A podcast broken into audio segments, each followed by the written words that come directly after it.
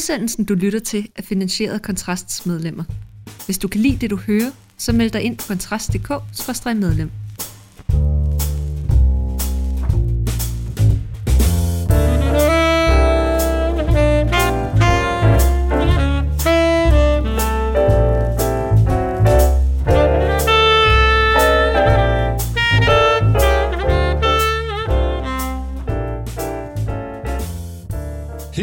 Kontrast annoncerede vi tirsdag den originalt navngivende Kontrastpris, der i januar 2023 vil blive uddelt for det forgangne års mest markante bidrag til borgerligheden. Over de kommende uger får Den Blå Time besøg af en række medlemmer af den jury, der uddeler prisen, og derfor har chefredaktør Mikkel Andersen helt undtagelsesvist fået lov til at tage sin studieværtshat af, og bærer i stedet sin debattør og chefredaktør hat på under hele programmet. Og det er også samme grund, at den stemme, I hører, det er min, Rasmus Ulstrup, der i dag styrer løjerne her ved mikrofonen, i stedet for Mikkel Andersen. I studiet har vi ikke ringer end Christoffer Asroni, tidligere særlig rådgiver for flere borgerlige ministre, samt nu kommunikationschef for Philip Morris. Velkommen til. Tak. Og så har vi Morten Jarlbæk Pedersen, Ph.D. i statskundskab, blandt andet med fokus på EU-lovgivning, og skribent for årskriftet Kritik. Velkommen til. Tak for det. Og så, som allerede nævnt, dig, Mikkel Andersen, chefredaktør for Kontrast. Velkommen til. Tak for det. Det var så dejligt, at måtte komme.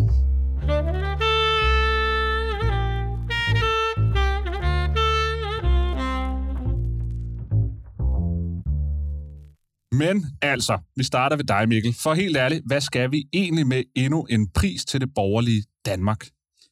Ja, altså nu har vi jo sådan ligesom henslæbt os i det borgerlige Danmark igennem, igennem de her mange efterhånden sorte år, med både sådan idéudviklingsmæssig krise og, øh, og måske ikke så prangende meningsmålinger, og så tænker, så tænkte vi jo sådan her på kontrast, det ville jo være godt, at vi ligesom havde noget at, at glæde os over.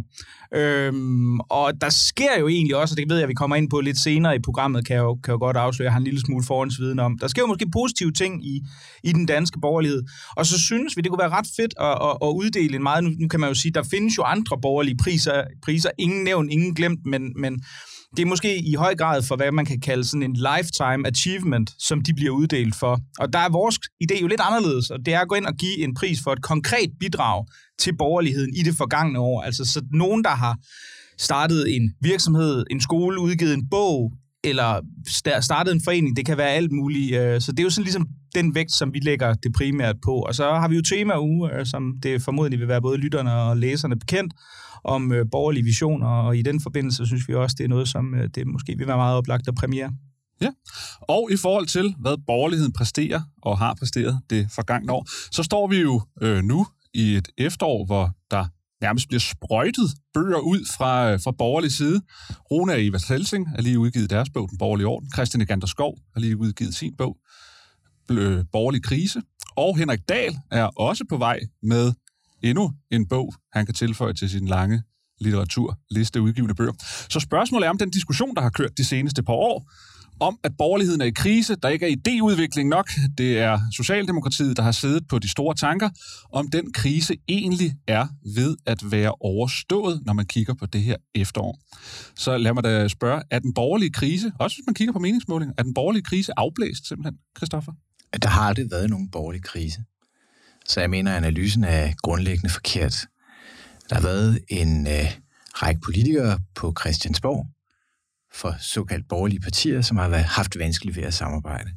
Og det har de haft på grund af øh, egoer, og det er sådan set det. Borgerligheden har hverken haft det værre eller bedre i løbet af de sidste 10-20 år, end den, øh, den har det nu. Så jeg tror, problemet er analysen her, øh, fordi der er nogle politikere, øh, i spidsen for nogle partier på Christiansborg, der ikke har kunnet samarbejde, øh, så har vi gjort det til en borgerlighedens krise, og det, det er det ikke. Kan vi få nogle, nogle, øh, nogle navne på nogle partier, der har været dårlige til at samarbejde, som har været skyldige? Jamen, vi kan mange. Øh, jeg mener, Lars Løkke har grundlæggende været et problem for det borgerlige Danmark. At han har været førstemanden for det borgerlige Danmark som statsminister, ikke har været i stand til at få en række samarbejdende regeringer i det borgerlige Danmark stablet ordentligt på benene. En Christian Thulsen Dahl har været stærkt medvirkende til grus i maskineriet.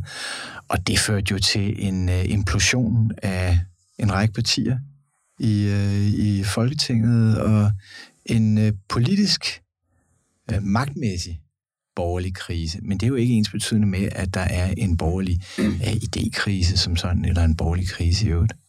Køber I andre den? Der har Ah. slet ikke været en borgerlig Ej, ikke udfordring helt, eller krise. Nej. ikke, ikke helt. Men jeg tror også, det kommer an på, hvad, hvad man mener med krise. Fordi, øhm, altså, hvis du tager øh, en 10-20 år tilbage, så der var, var det jo ikke krise forstået på den måde, at der ikke var borgerlige statsminister, for dem har vi jo haft i flæng øhm, over de sidste 20 år. Ikke? Øh, men det er jo ikke det samme som at sige, at borgerligheden i bredere forstand ikke er i krise. Fordi for det første kan man sige, hvad var det, de, var de statsminister, vi har haft, som var borgerlige gennem de sidste 10-20 år, har de øh, formået reelt set at rykke voldsomt meget ved det relativt gennem socialdemokratiserede samfund, vi har. Det kan man måske godt stille sig en lille smule tvivlende over for. Det er den ene ting.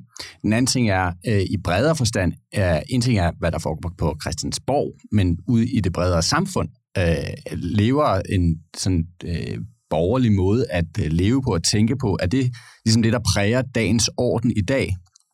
Det synes jeg måske også godt, man kan diskutere øh, relativt højlydt, faktisk.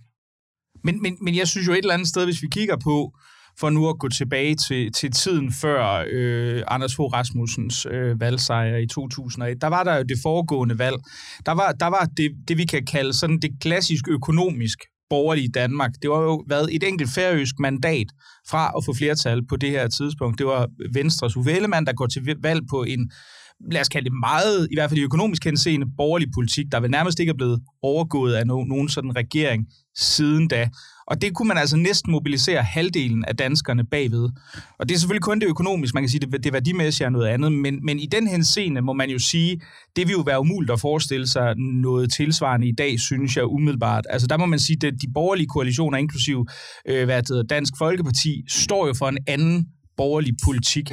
Hovedparten af den danske befolkning, og, og måske i, i markant stigende grad siden dengang i 98, er jo blevet vendet til at tænke på, at borgerlige partier er nogen, der går til valg på at være bedre kustoder for den socialdemokratiske velfærdsstat helt grundlæggende, end egentlig at føre markant borgerlig politik. Så, så hvis, vi kan, hvis, hvis vi kan sige, nu kan man skyde sådan værdipolitikken lidt til side, det kan man hæve, der er gået bedre, måske også være i nogle henseender. Men i den henseende synes jeg da, at, at det er ret tydeligt, at der er sket en, en forrykkelse af, hvad man opfatter og forstår med borgerlighed siden øh, i, i den her periode. Det er jeg grundlæggende uenig i. Altså, jeg ved godt, at den øh, beretning, du lige kommer med her, den er meget gængs. Men jeg har faktisk været med i dansk politik og også i øh, en række venstre sammenhænge helt tilbage fra, fra 80'erne. Og arbejdede også for Venstre i 90'erne. Og der må jeg bare sige, at øh, ja, det er rigtigt, at, øh, at der skete et lille skifte efter Venstres valgnederlag i, øh, i 98 og en justering af kursen, hvor få slog ind på et skattestop frem for løfter om massiv, massive skattelettelser. Men, men der var ikke nogen afgørende kursændring i det. Altså, øh, grundlæggende set, så var øh, Anders Fogh en mere liberalistisk leder, end øh, Uffe Ellemann var, også på det økonomiske område. Og det at administrere et skattestop er på mange måder øh, meget sværere end bare at love nogle skattelettelser. Så nej, jeg synes, vi hæfter os alt for meget ved retorik og for lidt ved realiteter. Men man kunne måske kombinere de to ting, og så spørge, vi, vi man kunne forestille, det vi jeg i hvert fald umiddelbart er svært ved, men jeg anerkender selvfølgelig, at det ved du bedre, end jeg gør, Christoffer, men altså, vi man kunne forestille sig, at Uffe Ellemann var gået på Folketingets talerstol og, og stolt have proklameret, at man faktisk havde fået flere offentlige ansatte i hans embedsperiode, som vi jo altså så tilfældet var i, hvad var det, fem eller seks med Anders Fogh? Jamen, det er fuldstændig korrekt. Og det er også netop det retoriske i det. Der er vel også en underliggende virkelighed i, at der faktisk var kommet flere offentlige ansatte. Ja, det var der, og øh, det ville der givetvis også være kommet øh, under Uffe Ellemann. Det, der er interessant at se, det er, at den måde, Anders Fogh disciplinerede øh, systemet på, medførte et gradvist faldende skattetryk. Så i økonomisk henseende, så opnåede man øh, mere fra sådan en klassisk borgerlig, liberal økonomisk politik øh, i få årene, end vi egentlig gør os øh, klart i, øh, i dag. Og jeg tager da mig selv i at savne Anders Fogh temmelig meget, ikke? selvom jeg kritiserer ham. Men det var jo altså også i samme periode, man lavede for eksempel gymnasiereform. Altså som jo altså, man efterfølgende har, måske har man erkendt, det var måske ikke sådan det mest øh, hardcore borgerlige, og man, altså uddannelsespolitikken i bredere forstand, kan man sige, det var jo ikke ligefrem en, en, en borgerlig... Øh, men det, det, har du, det har du ret i, og det er også derfor, jeg gør mig meget umage med at sige øh, øh, borgerlig liberalt økonomisk.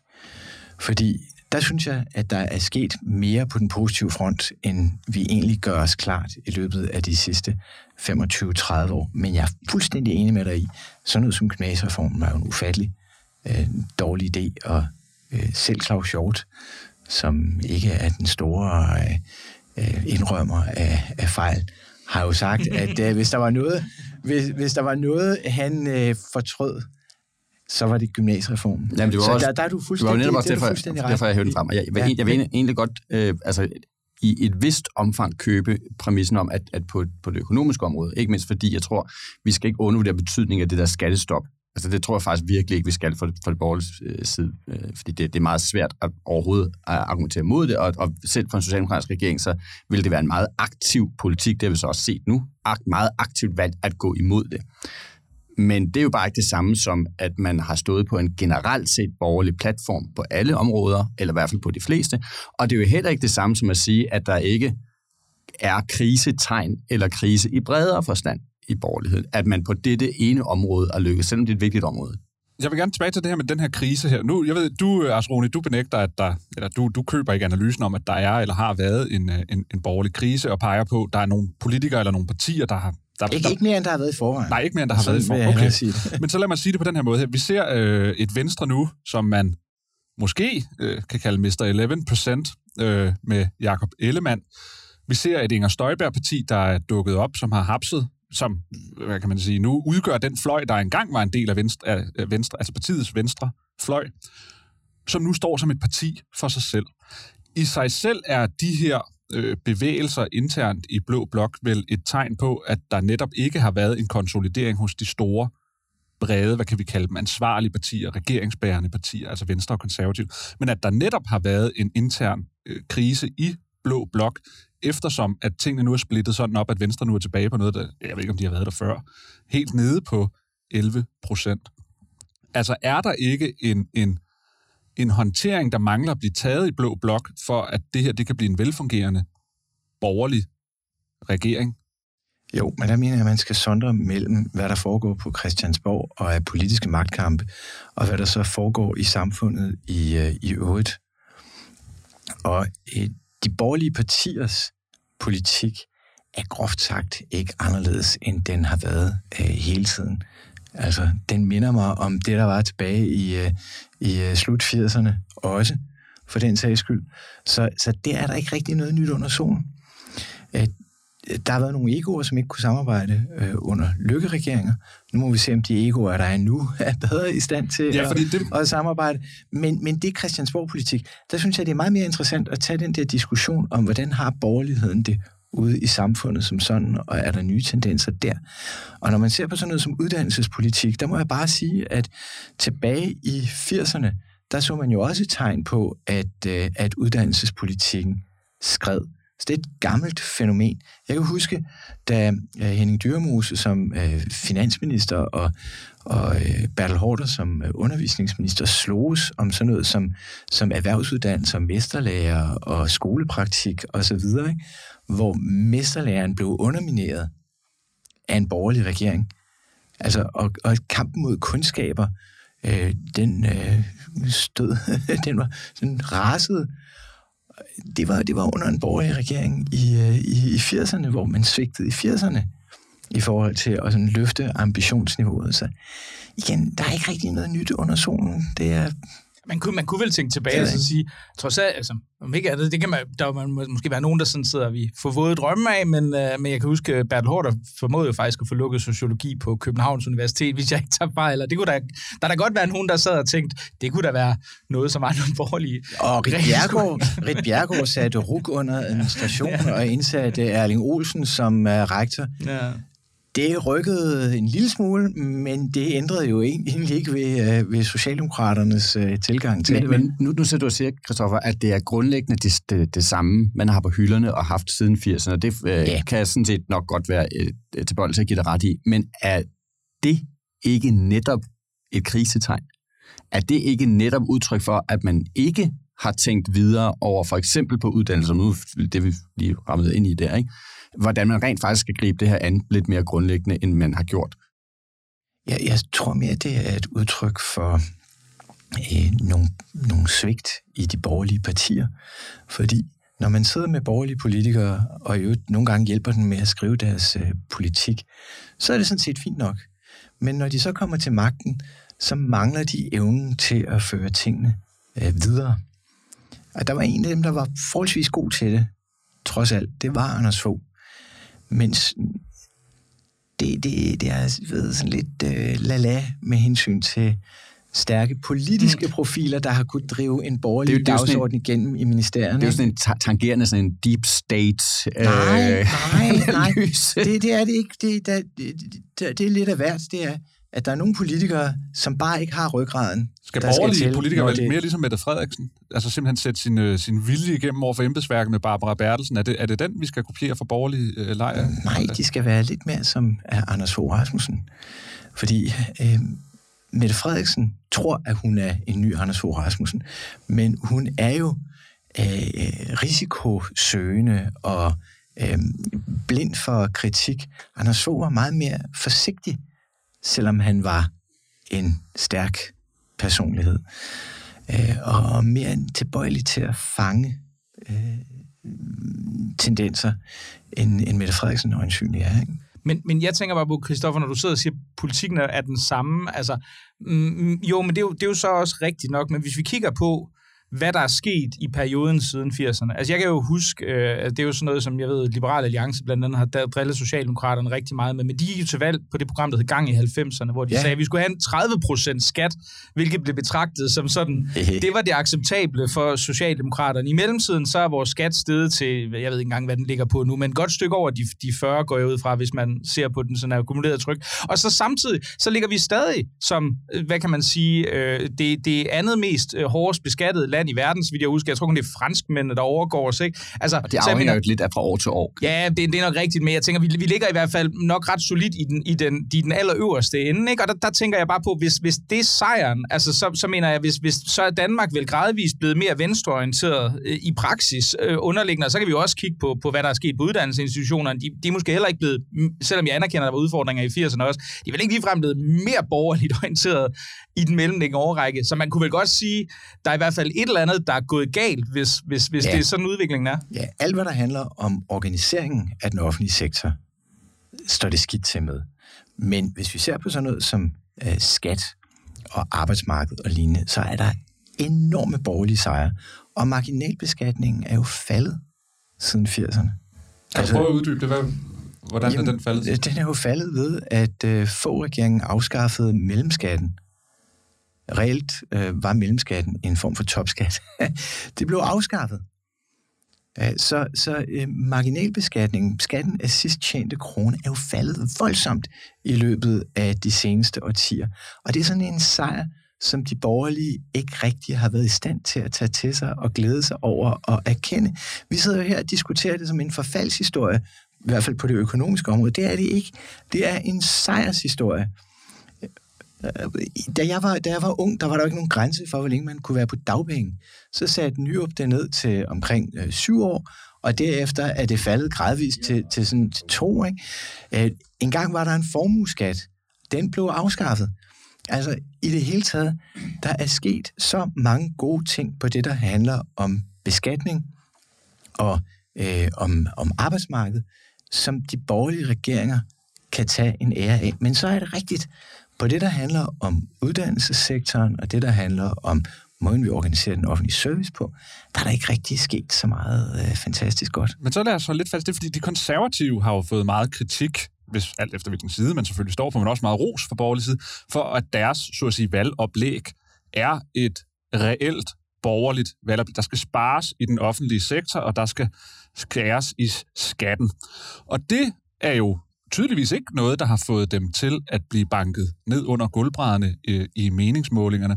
Så spørgsmålet er nu, hvor Inger Støjberg har overtaget, hvad kan man sige, den rolle DF havde tidligere, og Støjberg jo er mere åben over for skattelettelser end DF er, så kigger vi ind i en renaissance for borgerligheden i det realpolitiske. Altså, altså får vi nu reelt, hvis det er et blå blok vinder, endelig et opgør med den socialdemokratiske velfærdsideologi for første gang siden Ja. Godt, at du stiller så mange spørgsmål på én gang der, Rasmus. Det er jo umuligt at svare på dem alle sammen. Ikke? Ja, helt over, der ser vi ind i, at der endelig kommer en borgerlig regering, der fører borgerlig politik. Jeg tror, vi ser ind i en øh, borgerlig regering, som fører mere borgerlig politik, fordi øh, udgangspunktet i dag er et andet. Ikke mindst også, fordi vi har haft øh, nogle år med en socialdemokratisk regering, som har været, det kan vi vist roligt blive enige om, ret så socialdemokratisk. Øhm, og det, det skaber, altså tryk afler ved forhåbentlig en form for modtryk også i den her sammenhæng. Men lad mig lige vende tilbage til en pointe, du havde, Christoffer, det med, at, at, øh, at man har vundet nogle store sejre på, på skatteområdet over tid, men man har ikke ville stå ved dem. Og det, øh, altså for mig at se, at det er jo netop et krisetegn, at man ikke har ville stå ved og sige, hør her, vi ønsker faktisk, at det her samfund skal bevæge sig i en anden retning. Vi ønsker, et mindre socialdemokratisk samfund. Vi ønsker lavere skat, og vi ønsker en mindre offentlig sektor. Og så har man stået på mål for det og sagt, at det er det, vi vil. Øhm, fordi man må jo heller ikke glemme, at vælgerne lytter jo også til politikerne. Så hvis de borgerlige politikere ikke tør stå ved deres sejre, og selv sådan, ej, nu, vi har lige sænket skatten, men det rammer altså ikke rigtig nogen, øh, og, der, og I, I kan stadig få at være på dagpenge. Altså, så lytter folk jo. Altså, i stedet for at sige, nu har vi sænket skatten, og det er super fedt, fordi du får faktisk mere til dig selv, og det fortjener du, fordi du er dig, og fordi du er dygtig, og fordi du arbejder. Halleluja. Jeg er helt enig med dig. Fuldstændig. Noget af det, man så tilbage i 80'erne, da jeg var ung og politisk aktiv og arbejdede på Christiansborg i mit første job, det var, at øh, man havde nogle borgerlige regeringer, der stort set ikke fik gennemført noget som helst, men hvor retorikken til gengæld var, var stærkt borgerlig. Og det betød også noget. Mens vi senere hen har set borgerlige regeringer, der i og for sig har fået gennemført temmelig meget, men hvor retorikken har været temmelig slap. Og øh, der anerkender jeg, at, at øh, retorik også betyder noget. Det men er det ikke det, vi ser med konservative nu? At de går ud og tør i retorik og i politiske i, visioner? I hvert fald nok i højere grad, end vi har set tidligere. Altså, der øh, var det bare Pape var ude at sige sådan ret direkte, at man altså ikke ønskede og, altså, at aktivt tog afstand fra at blive mål som, som en socialdemokrat. Han fik det Jacob Ellemann til at gå ud og kritisere hans plan for at være næsten for borgerlig, simpelthen. Er det ikke, øh, er det ikke nye toner og takter? Jo, altså jeg, jeg synes jo, altså når man, altså, når man sammenligner med, at Venstre sidste gang gik til valg på et slogan, der var samme velfærd som Socialdemokratiet, bare uden skattestigninger, hvor man kan sige, det er jo, så, så bliver det næsten ikke mere, hvad kan man sige, defatistisk i, i en eller anden forstand, ikke? fordi så accepterer man jo velfærdsstaten som en, en grundlæggende præmis, og er ikke i stand til at definere sin politik i særlig vid udstrækning som værende andet end det samme som Socialdemokratiet bare uden skattestigninger. Så synes jeg da klart, altså når man læser det, så er det da et, et, et klart og et markant borgerligt udspil. Altså det er jo, øh, og, og det kan vi jo se altså over en bred front, der er fjernelse af arveafgift, der er noget, med, jeg kan ikke huske, om det er registreringsafgiften, der skal sænkes, øh, og der er arvebeskatning, og der er forskellige andre ting, og der sidder jeg der sådan og kigger, og det tænker, det er der i hvert fald i økonomisk forstand nogle for mig at se markante borgerlige aftryk, men jeg tror da også, at det er jo så vel den, det, der, hvor problemet måske kan være, det er vel, at Socialdemokraterne jo så også sidder og tænker, jamen det er jo vores primære angrebsmål, det er jo det, som, som, som er, er undermineringen af FOS projekt, hvor man ligesom forsøger at stille sig som et, som et midterparti. Ja, altså jeg kan godt lide den konservative plan. Jeg synes, det er et fint udspil. Men jeg tror i virkeligheden ikke, det er der, det afgørende slag vil blive øh, slået, når det gælder reformer af velfærdsstaten. Der tror jeg, det er mere på produktionssiden, end det er på finansieringssiden. Kan du uddybe, hvad du, hvad du mener, når du siger det? Vi har en velfærdsstat i dag, som er øh, præget af, at øh, der er offentlige institutioner, der leverer den velfærdsservice, som vi modtager som borgere.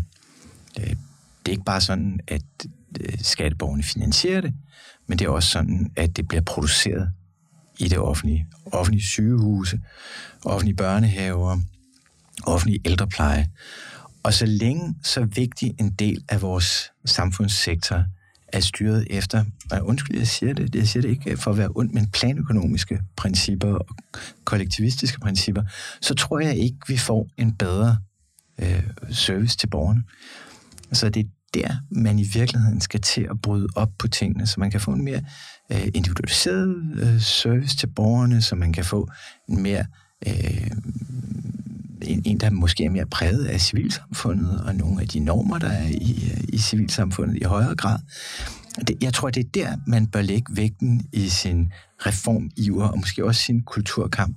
For det der med at kunne sænke skatten med nogle uh, procentpoint, det tror jeg sagtens, man kan, uden at uh, det gør ondt på særlig mange, eller nogen for den sags skyld. Og Socialdemokraterne kunne i og for sig også gøre det, hvis de, uh, hvis de ville det. Det har de jo også gjort. Det har de også gjort.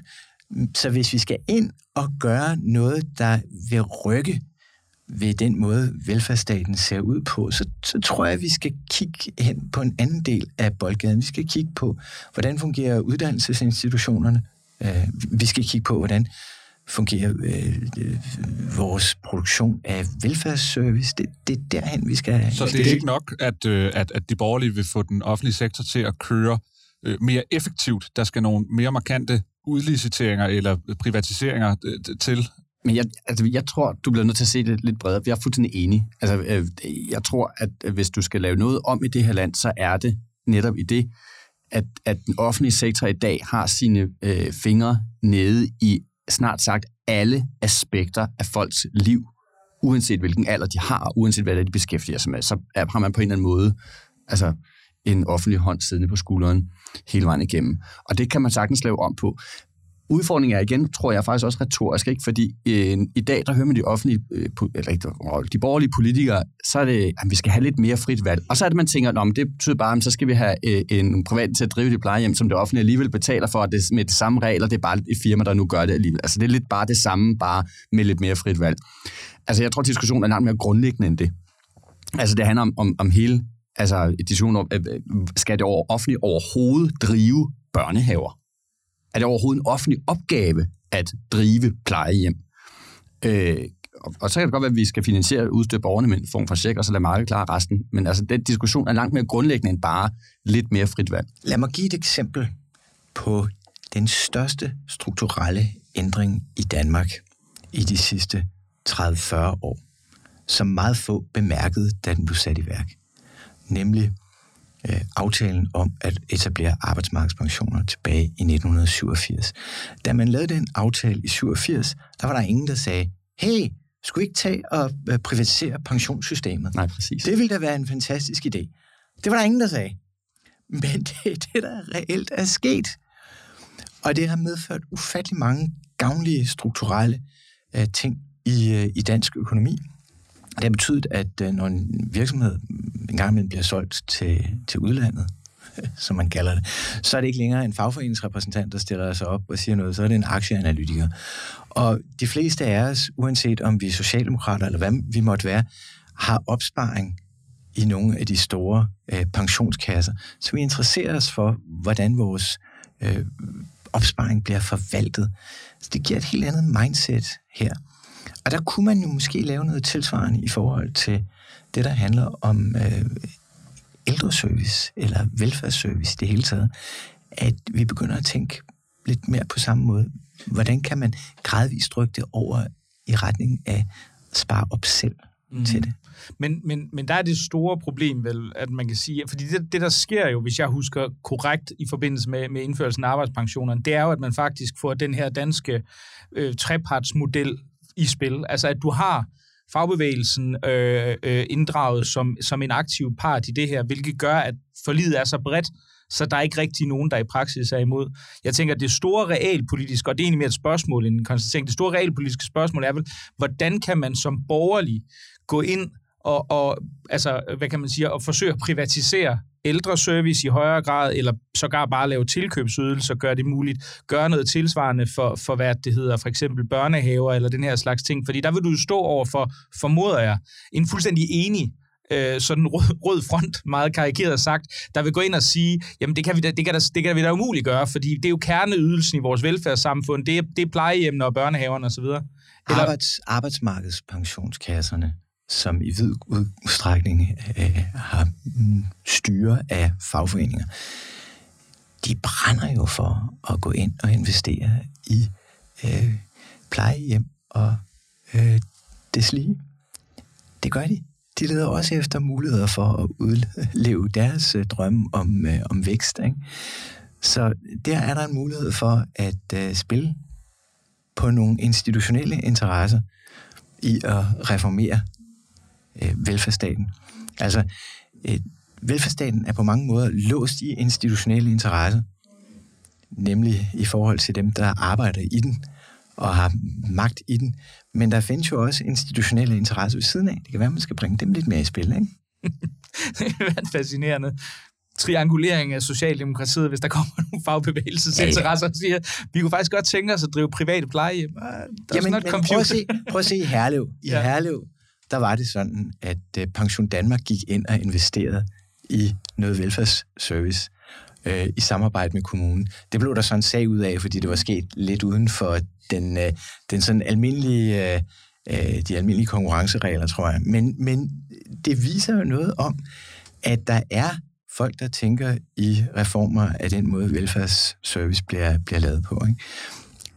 Det er en teknokratisk vej. Jeg synes også, det er relevant at diskutere uddannelsespolitik og øh, hvordan man får påvirket civilsamfundet i øvrigt.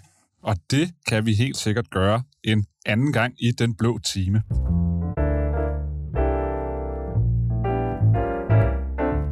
For vi går videre til det næste emne i dagens blå time, som nemlig er Søren Pape og hans mand Joshua, som jeg tror det udtales.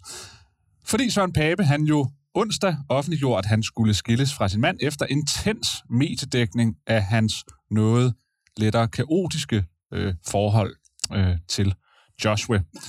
Flere kommentatorer vurderede, at de her historier her gjorde ham utroværdig, at han var hårdt presset af dem.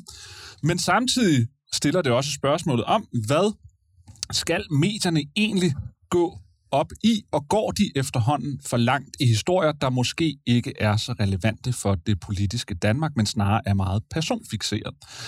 Og det kunne jeg jo egentlig godt tænke mig at høre, det er, er der sket et skred, eller er de i det her konkrete tilfælde gået for langt, at, at, at er mediedækningen gået skævt i den politiske mediedækning i Danmark?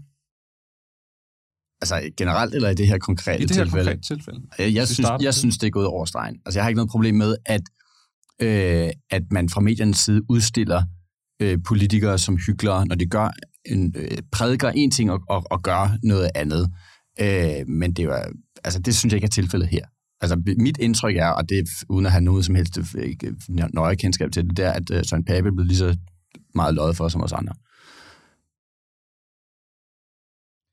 Altså, jeg, jeg, synes, den er, jeg synes, den er svær, ikke? Fordi som... Fordi jeg synes egentlig, og det kan være, jeg kan sige mere om det, jeg synes, der er sket et skifte i forhold til nogle ting, øh, der bliver dækket i dansk presse, i forhold til, hvad man dækkede tidligere. Men samtidig kan jeg heller ikke være blind for, at, at altså, man kan jo sige i forhold til, altså der er jo en kerne af, af altså der er jo en kerne i mange af de her historier, som er reelt nok, ikke? Altså fordi han har tydeligvis været på et eller andet uofficielt ministerbesøg i den Dominikanske Republik, der er blevet præsenteret som et, et officielt, som Udenrigsministeriet ikke er blevet orienteret om. Det er de så blevet ret kort tid efter, og har ikke fundet anledning til at komme med nogle bemærkninger. Men stadigvæk er det rigtigt nok. Hvis du er på, altså i, i din øh, i embeds medfører, repræsenterer Danmark, så skal du selvfølgelig lige orientere embedsapparatet, fordi ellers kan det gå frygtelig galt. Ikke? Men det ser så altså ikke ud til at være sket i det her tilfælde. I hvert fald ikke noget af det, der er kommet frem endnu. På samme vis er der det her med Joshua, der har sagt, at øh, i hvert fald til nogen, at han, at han havde en jødisk herkomst.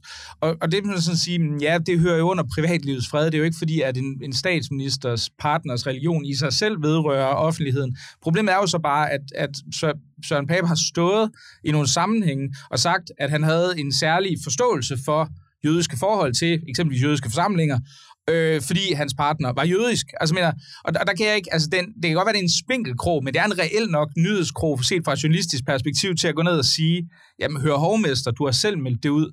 Men samtidig, altså, og det er det, der gør det, øh, det er super wishy-washy, det her, ikke? Det, er, det er jeg fuldt klar over. Men samtidig synes jeg også, at der er noget ubehageligt i, at vi nu ser en så nærgående indirekte dækning af en statsministers, hvad kan man sige, ægtefælde. Fordi jeg synes egentlig, noget af det, det som jeg, jeg synes, der er rart ved dansk presse, er, at man har holdt en vis, for mig at se, glædelig distance, og nogle gange også lidt for meget distance. Man kunne jo godt sige, at, at, at Poul Nyrup og Marianne, øh, hvad nu hun hedder, øh, Lone Dybkær. Lone Dybkærs øh, forhold, det kunne man måske godt have, det var jo vist relativt almen kendt dengang tilbage i starten af 90'erne, de her forhold, det valgte man ikke at skrive om.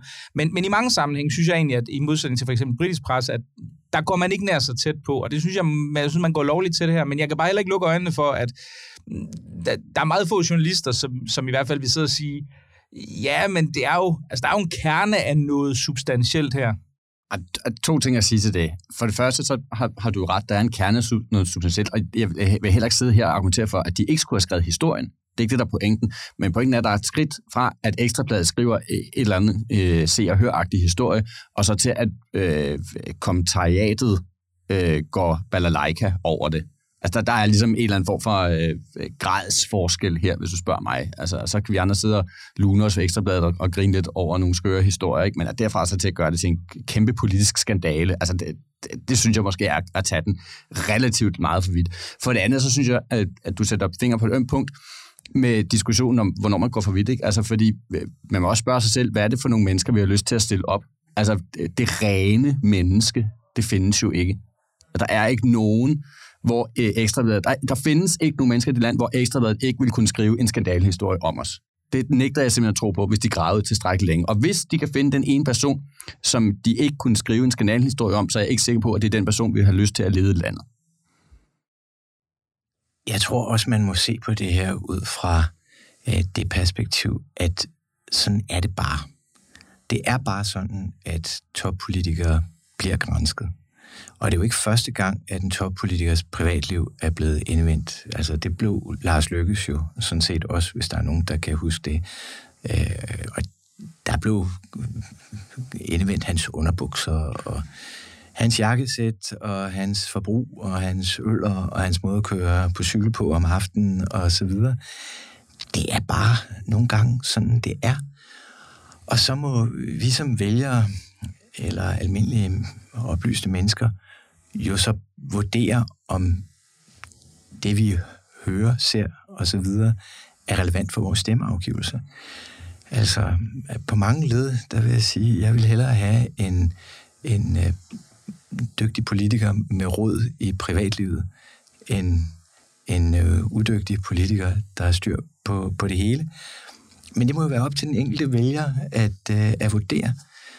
Vi kan bare konstatere, at toppolitikers liv bliver indvendt, og den presse, der ønsker at finde et øh, alibi for at indvende, skal nok finde en eller anden form for alibi for at gøre det. Og sådan er det bare. Så må vi måske men er det rimeligt, at det bare er sådan? Martin Krasnik, han skrev i øh, sin leder i Weekendavisen, jeg har ikke selv undersøgt det, men jeg går ud fra, at det er rigtigt, når han, når han nu skriver det, at i andre lande, der begynder øh, toppolitikere at hyre privatdetektiver til at gennemgå deres egne personlige relationer, fordi det kan være, der er historier, de ikke selv er klar over. Det kan jo være, at man engang har taget en kvinde på låret, uden man ved, at det var et krænkelse af hende, så det må man hyre privatdetektiver til at undersøge.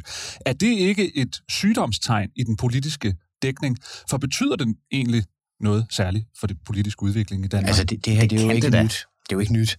Det gjorde man jo øh, allerede tilbage i øh, 80'erne og 90'erne i, øh, i USA. Hvis der er nogen, der kan huske bogen Primary Colors, øh, som senere blev filmatiseret med John Travolta i, i hovedrollen, den handlede jo om Clinton. Der er en del af plottet jo netop, at øh, det demokratiske parti sætter øh, nogen til at grave stof frem på partiets egen kandidat, for at kunne teste, om kandidaten nu er, er, er sikker nok. Ikke? Og det er, da, det er da klogt nok at gøre det. Jeg har da selv talt med venner i det politiske miljø, som, øh, som overvejede enten at stille op, eller vende tilbage, eller fortsætte, eller hvad de nu gjorde, hvor jeg har spurgt dem, er I nu helt sikre på, at hvis I går efter det her at I uh, har styr på alting, og hvad pressen vil sige. Men, men er der, vil mange danskere ikke også synes, at det er et problem, at det er blevet så amerikaniseret? Fordi at man gjorde det øh, i USA øh, længe tilbage, er vel netop det, vi har været stolte i Danmark over, at vi ikke... Jamen, vi har jo ikke praktiseret det. Uh, vi har jo ikke praktiseret det siden tilbage i, ja, uh, før, før 90'erne. Altså, Viggo Kampmann kunne være kugleskør, jo den dygtige statsminister, øh, uden at der var nogen, der sådan rigtig skrev om det, men eliterne vidste det jo godt, ikke? Og så siden da, så har vi haft uh, sager, hvor man har interesseret sig for ja, Paul Nyrups uh, privatliv og Anders Foghs privatliv og, og så videre. Så det er jo ikke nyt, det her. Altså, Ej, og der, der vil også, altså jeg, jeg synes, altså helt at afvise, at, at, at politikernes gøren og laden og moralske habitus almindelighed ikke skulle være relevant for deres arbejde som politik, altså i politik. Det er jo ikke det, vi er. Men der er jo igen, der er en gradsforskel, ikke? Altså, hvor, hvor langt kan man gå? Og det kan godt være, den er, som du sagde, lidt wishy-washy. Øh, men der er jo en gradsforskel på at hive noget frem, som bare er, okay, du var 22 år fuld, hurra for det, øh, og så på, øh, du er åbenlyst tykler, og, og du beriger dig selv på andres øh, vegne i kraft af din position, agtigt, den slags historie. Altså, der, er, der må være en skælden mellem, hvad der er det her politisk relevant, og er det ikke politisk relevant. Og den skælden kan være utrolig grålig, det er jeg helt sikker på. Og, og medierne prøver jo at skille løbende. Altså, jeg har hørt masser af historier, som aldrig mm. er, er kommet frem. Og det går jeg ud fra netop er, fordi danske medier forsøger at skille det, der er politisk relevant. Men det bringer os tilbage til Rasmus' spørgsmål på før, om vi bevæger os i retning af, altså, at den grænse, ja, dem der laver og laver, ikke? Fordi, altså, fordi der er vel også noget med, at, at, at den grænse, altså man kan jo lige pludselig risikere, i hvert fald i vores dag, at blive udsat for altså en revurdering af noget, man har gjort tidligere ud fra nye kriterier, som man ikke selv har været opmærksom på, dengang det, det, det fandt Men sted. der er vel også det her begreb med dømmekraft, fordi det, der tit bliver brugt i mediernes begrundelse for at gå ind i noget, man må sige kan være privat. For eksempel, vi havde ham her, Per Christensen fra 3 efter det her dobbeltliv, og det var jo, altså, det var jo guf for, for, for, for, for, for sådan sladder indblik, og det, og det var jo også et voldsomt liv, han levede. Men der, hvor de prøver, eller der, hvor, hvor man fra journalistisk forstand finder, det er, at man stiller spørgsmålstegn ved dømmekraften. Og den det begreb dømmekraft, som jeg har oplevet, er jo netop et begreb, man bruger for at sige, vi kan ikke skille privatliv og politik ad, fordi hvis du har dårlig dømmekraft i privatlivet, så har du det højst sandsynligt også som politiker, derfor er der nu ikke længere nogen grænse for, hvilket privatlivsforhold vi nu skal grænse Men det er jo også elastik med metermål. Det der, altså argumentet er jo rigtigt nok et eller andet sted, ikke? men det er altså en elastik. Altså i Per Christensen tilfælde, der var det jo der tale om, at manden selv aktivt havde ført et, øh, et dobbeltliv op, altså selv havde truffet det valg, der gjorde, at han, han brugte Der er dømmekraft-diskussion måske mere relevant, end det er ved Søren Pape, hvor, eller, hvor det i hvert fald ikke er entydigt. Må jeg, må jeg lige komme med en lille betragtning om Søren Pape-historien? Er der nogen, der kan huske Nasser Carter? Ja, ja, han var ja. tidligere konservativ ja, politiker, nu ved Hodgson ja, Institute. Nasser Carter, Nasser Carter blev jo strittet ud af partiet af Søren Pape. Og han blev strittet ud på baggrund af en øh, advokatundersøgelse af ting, som i og for sig kunne siges at være private seksuelle forhold. Det var i hvert fald ikke noget, der var blevet offentlige seksuelle forhold, fordi der var ikke anlagt nogen retssager eller, eller lignende, og noget af det var længere tid tilbage, jeg ved ikke hvad.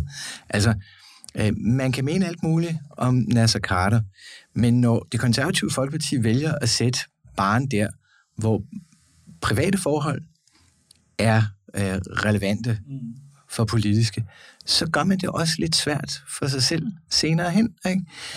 Akkurat som med de radikale. Når de radikale vedtager at uh, have 24 timer, hvor man taler om MeToo, og det så, så viser sig, at partilederne har ravet nogen på, på låret, jamen så rammer det bare ekstra hårdt.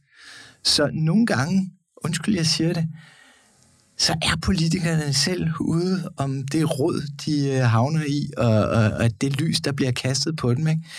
Altså, øh, nu ikke for at være alt for ondt ved Lars Løkke, vel? Men, men Lars Løkke har jo aldrig lagt skjul på, at han godt kunne lide øl og øh, det festlige liv, eller hvad vi nu skal øh, kalde det. Og derfor har han også kunnet overleve det længere, fordi der ikke, det ikke har været associeret med et særligt hyggeleri eller en særlig høj bar, der er sat. Men når Søren Pape og company vælger at sætte baren der, hvor de gjorde med Nasser Carter, så er det ikke underligt, at øh, der, der kommer sådan lidt, øh, lidt risiko.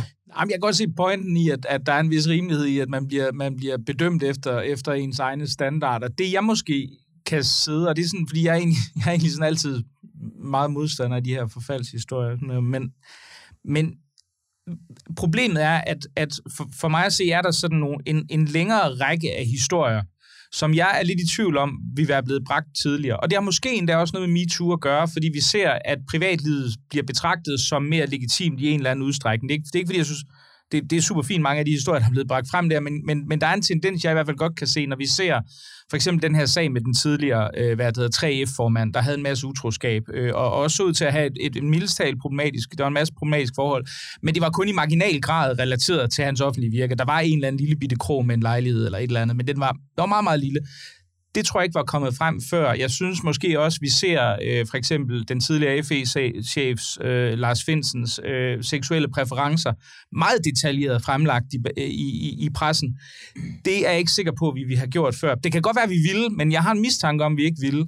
Og, og og, så, altså, og, og, og nu så også det her med, med Pape. Ikke? Og det er ikke, igen, det er ikke fordi, jeg sådan sidder og tænker, at de historier skulle ikke være bragt, men jeg tror, at vi skal være, vi skal være klar over, at hvis man sammenligner dansk presses praksis tilbage for 30 år siden, hvor man netop, altså, hvor man netop kan sige, jamen, altså, der vil du ikke engang bringe det her med, med, med, med dybkær og, og hvad det hedder, øh, Nyrup, som jo var åbenlyst, altså lad os sige, det var jo set særligt set i bagspejl åbenlyst politisk relevant. Ikke? Der synes jeg, jeg ja, ved det ikke, og det er ikke, ja. det er ikke fordi, jeg vil sidde og være sådan bekymret, Frans, men jeg synes bare, man skal i hvert fald være åben over for, at at vi, vi kan stå over for en potentielt mindre glidning, og det, det må vi så sige, det, og det kan godt være, at det ikke kan være anderledes. Det, det tror jeg, jeg, du synes, ret i, jeg, synes, du, jeg synes, du har en pointe.